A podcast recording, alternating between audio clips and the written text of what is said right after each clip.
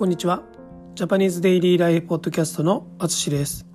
このポッドキャストは日本語を楽しく勉強している皆さんに向けたポッドキャストです。僕の日常生活の話を聞くことで日本語のリスニングを良くしたり新しい言葉を知ってもらえたらいいなと思います。はい。えー、皆さんこんにちは。お元気でしょうか？えー、今日もトルコで撮っています。えー、っとね、トルコは今日雨降ってますね。さすがにちょっと寒くなってきました。はい。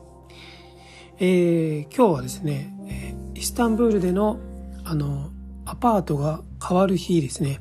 引っ越しのような日でしたので、その話をします。はい。えー、エアビーですね。エアビーでは部屋を借りるとき、約1ヶ月、まあ28日ですね。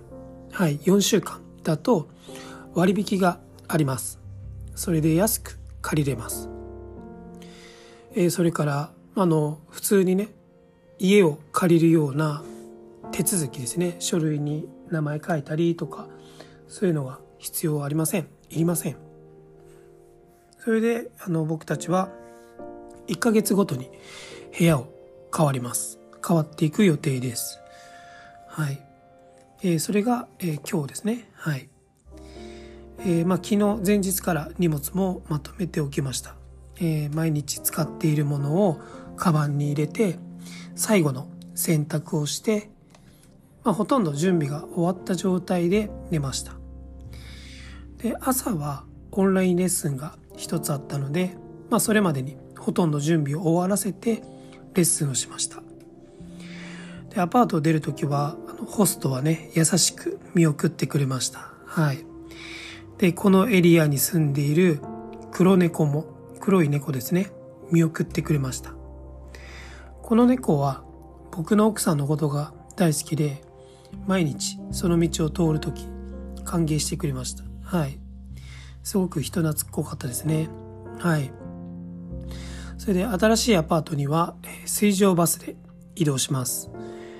いつも水上バスに乗るときは、あの、2階の風が2階に座ると風が気持ちいいので、まあ、その座席に座ります。でも、えー、今日はね、大きな荷物があったので、まあ、1階の座席に座りました。1階では、30人ぐらいのお客さんが座っていました。えー、僕たちの隣に座った7人かな？家族は、えーまあ、そこにテーブルがあるんですけど、そのテーブルでチャイを作って、まあ、お茶をね、入れて、パンを食べていました。まあ、20分ぐらいの、まあ、そんなに長くない移動時間なんですけど、まあ、家族で同じものを食べて時間を過ごすというのはいいなと思いました。